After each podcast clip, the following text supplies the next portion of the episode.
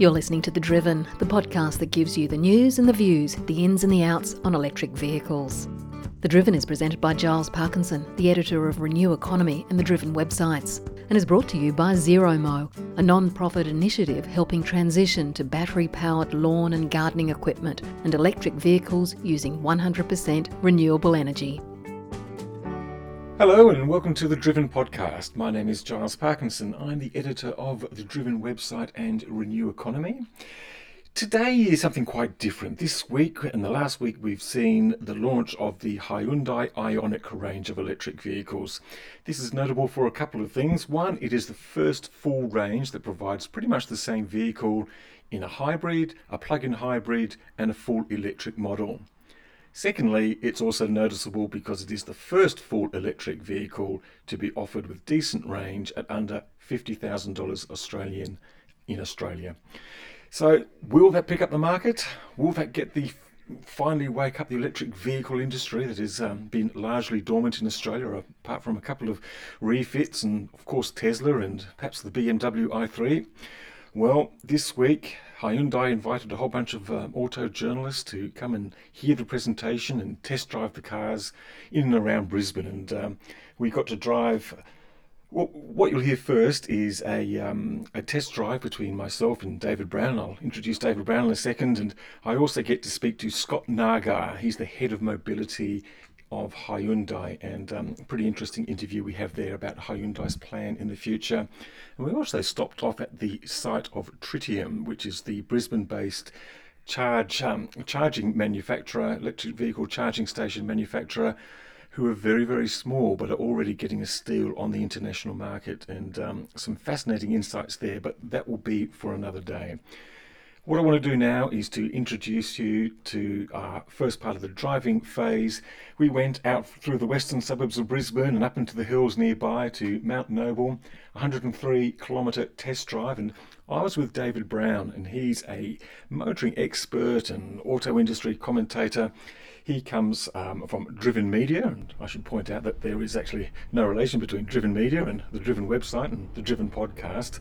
But David's a bit of an old hand at this, and um, I was absolutely delighted to be sharing driving duties with him. And here we are out in the western suburbs, going into the hills with David. Continue on about 900 metres. And we've just got an instruction from the uh, from the navigating woman. Um, David, what's your initial initial impressions of it? Oh, it's a good car. I think what they're trying to say is that it's not a cheap and nasty electric vehicle. The Koreans don't like the word cheap at all, understandably. It's not even just uh, value for money because that may indicate that it's not got the features that others may have. It's so it's it's a case of it having a, a, you know a good electric car with a lot of features at a very competitive price. We've just been talking about the fact that it actually just seems like a very normal car, um, and I guess that's part of the trick of what they're trying to do here is actually make electric cars just feel like normal. Yeah, when we sat in it the first time, we both reacted, I think, to say, well, it looked pretty normal to me. Yes. It's not as though we're trying to make a huge statement. It, it, it's interesting with electric vehicles whether it might be the opportunity to change the shape of cars, yet you only can move as the customers are prepared to take change and to look different. So this one looks a very traditional, sort of hatchbacky sort of car. Yeah, that's right. Yes, and, and, and even to the point, if you think about the Teslas, and they've created a lot of space under the bonnet because they put they've packed the electric motor underneath. But here, because they're actually doing a range of a hybrid, a plug-in hybrid, and a full electric, they haven't gone that far. In fact, what they've what they've done is is basically sort of you still got a motor under the bonnet, so nothing much changes there. But let's just talk about what we do experience, which is different. And I guess there's two things that uh, we notice here. One is about the regenerative braking, and you've actually just um, slowed down there, and, and something called an adaptive cruise control. Yeah. What, what, are we talking about here? Well, the regenerative braking, the great thing is that if you uh, use the electric motor to turn into a generator to slow the vehicle down. It puts resistance, but of course it gives you a bit of charge back. It gives you a chance to recoup some of that energy But the thing about it is that if you have it on the highest setting, as soon as you pull your uh, foot off the accelerator, it doesn't coast like a normal car might. It really does slow down. It's like putting your foot partially on the brake. It really does grab it, doesn't it? Yeah, and you really have to get used to that. I just backed off there, and whoosh, you know, the car behind me suddenly closes up uh, rather quickly. Now that's gr- great from a regenerative energy efficiency point of view, but it is something you have to get used to. Adaptive cruise control, which is available on a, a lot of other cars now, what happens then with this electric vehicle is that instead of regenerative braking excessively, what you might feel is excessively, it will say, well, hang on, I won't slow you down quite as much because the distance to the car ahead of you is still acceptable. So it's combining those three aspects of basically radar control and sort of um, um, you know what's around it, plus the regenerative braking and the traditional sort of cruise adaptive cruise control. So it does actually bring you gently to a stop. Um, that's a bit of mind over matter, though, isn't it? Because um, we, we, at least I'm, i I like to be in control of my braking, but um, here we are handing it to a machine. well, adaptive cruise control used to be mainly just on the motorway where you were had a vehicle going there. This will now bring you to a complete stop. So in a city, I don't have to touch the brakes. We're coming up now to a uh, stoplight. I haven't touched anything. The car ahead of me, which is another Ioniq, has stopped, and now I've just come to a complete stop. Now you have to have an element of faith to do that. but I guess it's interesting Look, we've only been in the car for about half an hour, so maybe by the time we finished our drive in two hours' time, we, have that element of faith. But um, but we must have had it partially because we've actually come to a stop and uh, we haven't bumped into the uh, test car in front of us. So. Um, yes, look, interesting stuff. How quickly do you think this is going to take off, David, and at what price point? Well, this is still quite expensive relative for this type of vehicle. You're talking about forty-six to forty-nine thousand dollars plus on roads for what is a, an Elantra size vehicle, a, a, good usable size vehicle, but that's still quite a price premium for it. The, the thing is, of course, that you will hopefully save a lot of money on fuel it, it's one that I think in the short term is uh, more people that have a little bit of belief in this. This was the whole principle of the Prius, you know, that it became another word that people think for the Prius might be the pious. That I, you know, I'm feeling that I'm doing something good, but nonetheless, I think it will adapt. But one of the biggest pushes to to adapting electric vehicles for a, a very wide thing will be government policy, where you may get benefits for being able to use a bus lane, for example. We don't have that now, but it may happen. Or you won't be able to drive into certain areas unless you have an electric vehicle. These policy directions now you see, I touched the brakes, lack of faith. Yes. Forgive my lack of faith. but, but, of course, as soon as I touched the brake, it turned off the uh, cruise control. Right. And so, therefore, it then got a little coast to the car ahead of you, and you heard the beep. Yeah. David, thank you very much for that. My pleasure.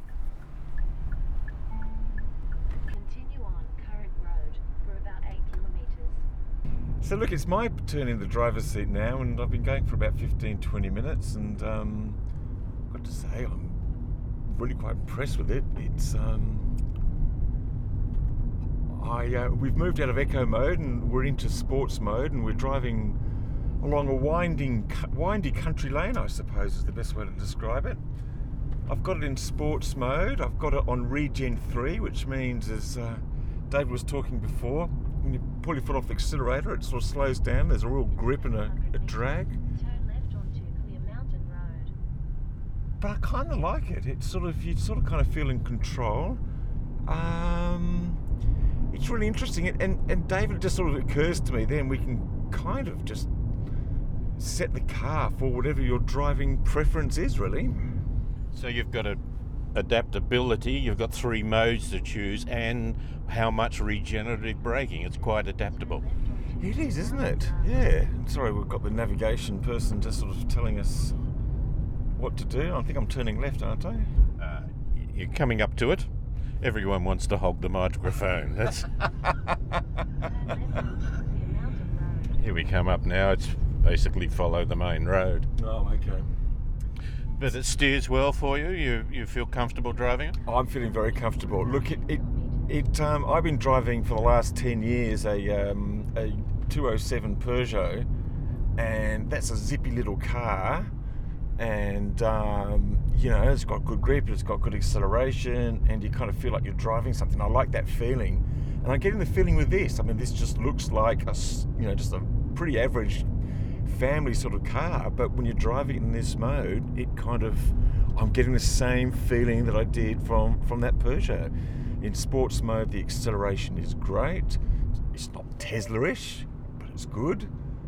And I like the regen feeling, and I like the grip on the world, road. I mean, because we've got batteries, we do have a slightly lower sense of center of gravity, and um, yeah, feeling good and I'm feeling safe. How do you find the noise level?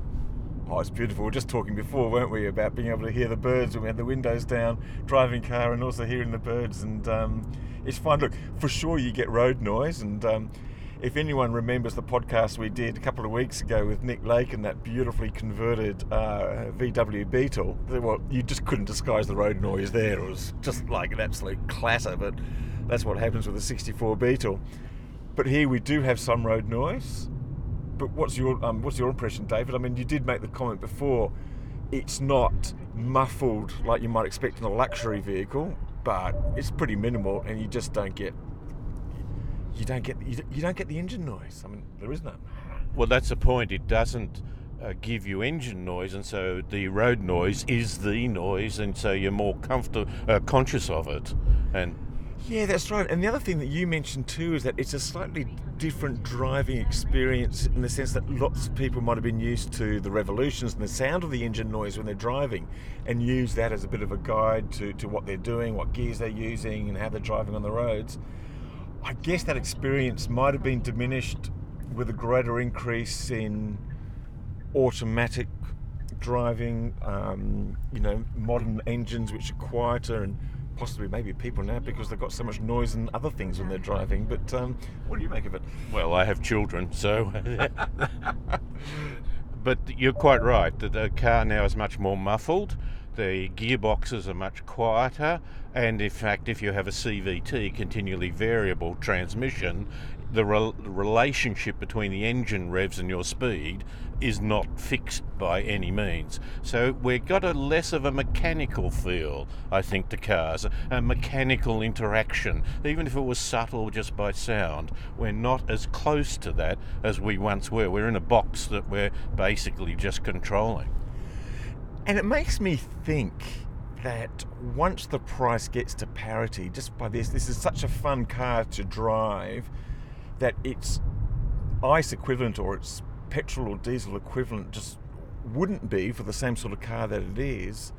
And it just sort of, it just, it just re- it kind of reaffirms to me that um, once the price parity gets quite clear, then it's going to be a bit of a no-brainer, I think, to um, actually actually turn electric. It's um, the, just the performance, the driving experience, and everything else that goes with it. The cost of running, and the fact that it is going to be so convenient to charge by yourself at home or through the various networks of things, um, yeah, I think it's. Yeah. Your mate that had the Volkswagen was the classic old style image, wasn't it, of the backyard mechanic who, you know, for the sake of uh, mechanical uh, interest and purity, developed the car. Whereas now we are having cars that, well, Tesla made electric cars sexy. Yes and and they perform incredibly well. The electric engine is its most powerful at zero revs, and so for takeoff, which is why a hybrid works so well, or works uh, more efficiently. And so now it is it is not the the poor driver's alternative. It is a mainstream alternative. Yeah, it's exactly right. And I'm a bit embarrassed through this uh, through this recording, all the beeping going on, which is the uh, the car telling me I'm just sort of wandering all across the road. I sort of people must be think I'm just driving like a drunken sailor. But um, anyway, but um, look, really quite impressive and um, very strong overall impression. Um, I think we're on our way. Well, the point is that it has all the technology. This is not a bare bones car. This is not a car that you have compromised enormously for the powertrain, but in fact it bring, brings you benefits in many ways, not just, oh, well, I'm saving money. Exactly right. And I guess the next thing we're going to see is cars adapted, as we were talking before, for the shape because we may not need um, to have a car that looks like this. Um, we've got one now because there's a hybrid model version of this and a plug-in hybrid version of this, and I can see them dropping the hybrid version pretty quickly, and uh, maybe even the plug-in. But we'll we'll see in the future. And then as we get through greater autonomy, um, we're not going to be sitting in the seats necessarily as the way we are doing now. Well, the whole design of a car is what do you use it for, how do you use it, and what does the car mechanics need to for space and so on. You're right, we don't need a bonnet as much as we ever needed in the past, but change that will be a consumer test as much as a technical test. Absolutely. Well, good. We'll just leave it there for the moment. Thank you. And that was our driving test with David Brown from Driven Media. Um, it was a fun thing to do, and I got to have another drive of the EV later on uh, out towards uh, lunch lunch appointment in the eastern suburbs, and David actually had a go at the plug-in hybrid vehicle, um, and we'll tell you more about that later on as well. Just at this point, I do want to thank um, our sponsor for this podcast, which is ZeroMo, um, a fantastic not-for-profit encouraging people to look at sort of farm and garden machinery which can be fully electric. Please do check out their website. Our next interview with, is with Scott Nargar. He's the head of mobility with Hyundai, and I had lots of questions to ask him about Hyundai's plans for now and for the future. Scott, thanks for joining the Driven podcast. Good morning. How are you? Yeah, great. Look, um, to tell me the um, Hyundai, you've done an interesting thing here with the Ioniq. You've actually come up with three different um, three different options in a single range. You've got the hybrid, the plug-in hybrid, and the full electric. What's the thinking behind that? Yeah, we wanted to give customers choice. It's the first um, footstep into the the low and zero emission market for Hyundai. So we know that some customers might not be able to go straight into an electric vehicle. They may not have off-street parking um, where they can actually power the car at home. and They might not have um, public infrastructure around the area yet. So having the ability for customers to jump into a hybrid vehicle or a plug-in hybrid vehicle lets them start to transition to that low and zero emission future now. And it's interesting too because um, by seeing the actual cost from the hybrid and the plug-in hybrid and the full battery, um, I think the uh, plug the hybrid starts at about 34, 33,000, 34. The full battery goes up to about 45,000. Does that sort of more or less sort of reflect the actual cost of the battery? Because obviously with the small, with a hybrid, it's a very small battery, gets big with a plug-in hybrid, and then quite a big battery with a full electric. That's right. I mean, significantly, a lot of the cost of the vehicle or cost of the um, the difference is the um, the battery, but also the different components used as well. So, um, some of the different components for the car have different prices. Um, the size of some of the components are different, so it's going to reflect in the pricing. Yeah, it's really interesting what you've been doing there. I mean, I had a, a, a test drive of the Hyundai Ioniq last week, and um, look, it's a, it's a, great little car. It's um, like a lot of electrics, or nearly all, electric, all, all electrics. Really, it's very responsive. It's got great acceleration. The handling is great. The extra weight in the car is great, and got interesting things with regenerative braking and various modes of various modes of driving. Um, what's interesting with what you guys are trying to do is trying to bring the electric back into the normal car, almost trying to make electric driving normal. It's a, it's you know, it's just an average sedan, really, apart from the wonderful stuff underneath it. yeah, it's, it's one of the the key things. We and, and working in and out of Korea, um, one of the the, the feedback we do give to the um, the designers is that the car can't look like an experiment. The last thing we want to do is turn people off the technology by building a car that's that's not attractive. So I think with the Ioniq they've done a great job. And if you look at any of the the future low and zero emission vehicles that Hyundai's bringing out with the the Kona next year and then the the Nexo fuel cell vehicle, they've done a great job with the design because um, you know we want people to get into these vehicles, and it doesn't want to make a model. We want people to transition to low and zero emission vehicles from any manufacturer, but they've got to be attractive cars, and, and people have got to be drawn to the vehicle because it looks great, but also because the technology's really delivering that low and zero emission um, targets that we're after. So the Hyundai Ioniq is now available, um, I think, from next week. Um, what sort of response have you been getting so far from um, from your customers or potential customers? It's been a really good reaction. We've had the vehicle at a lot of different um, conferences and uh, EV drive days over the last year and a half, two years. Uh, and the response has been very positive, uh, especially the, the, big drive days we've had a lot of the fleet managers from the big government and uh, big business um, companies, uh, and they got a chance to drive the vehicle.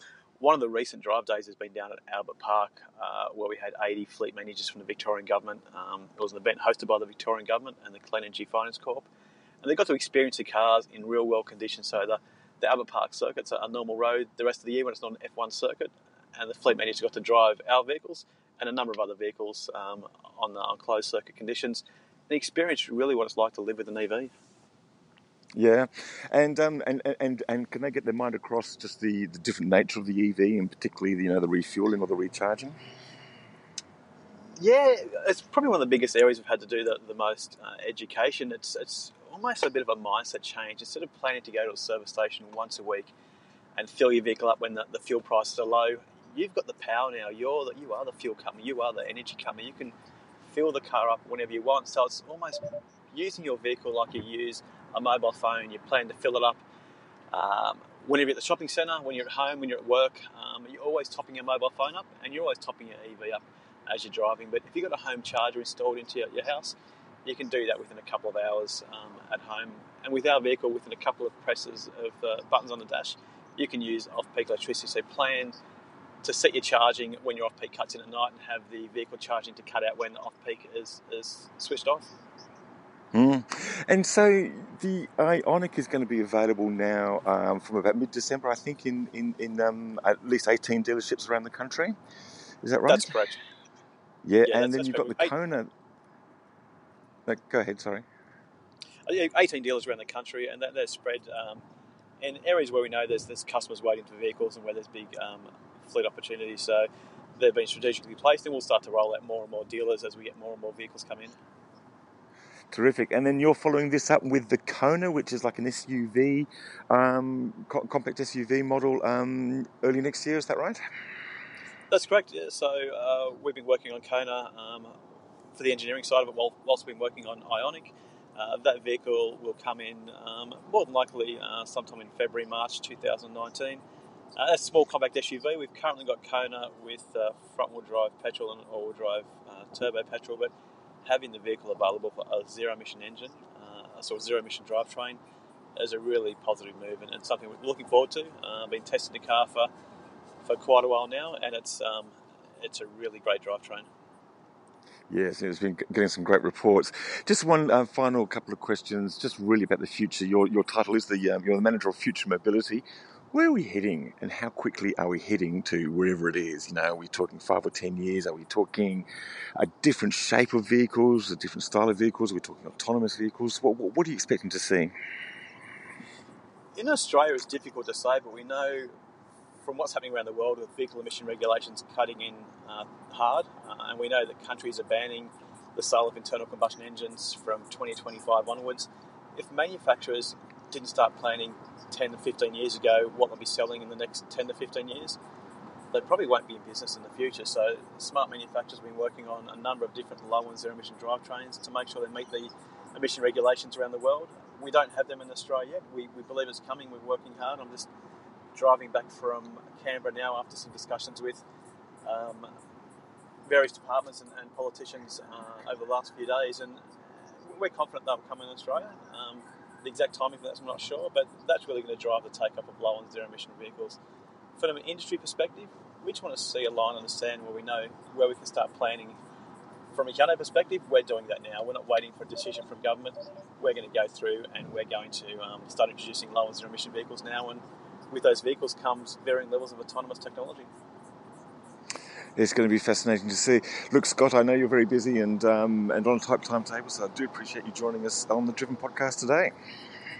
Thank you very much. Looking forward to chatting again. Thank you. The Driven podcast was brought to you by ZeroMo, the non profit initiative that supports battery electric alternatives for lawn and gardening maintenance. ZeroMo helps transition to cleaner and quieter garden power tools and electric vehicles powered by 100% renewable energy. Visit zeromo.com.au and find out how you can make the switch to zero emission, petrol free lawn and garden maintenance.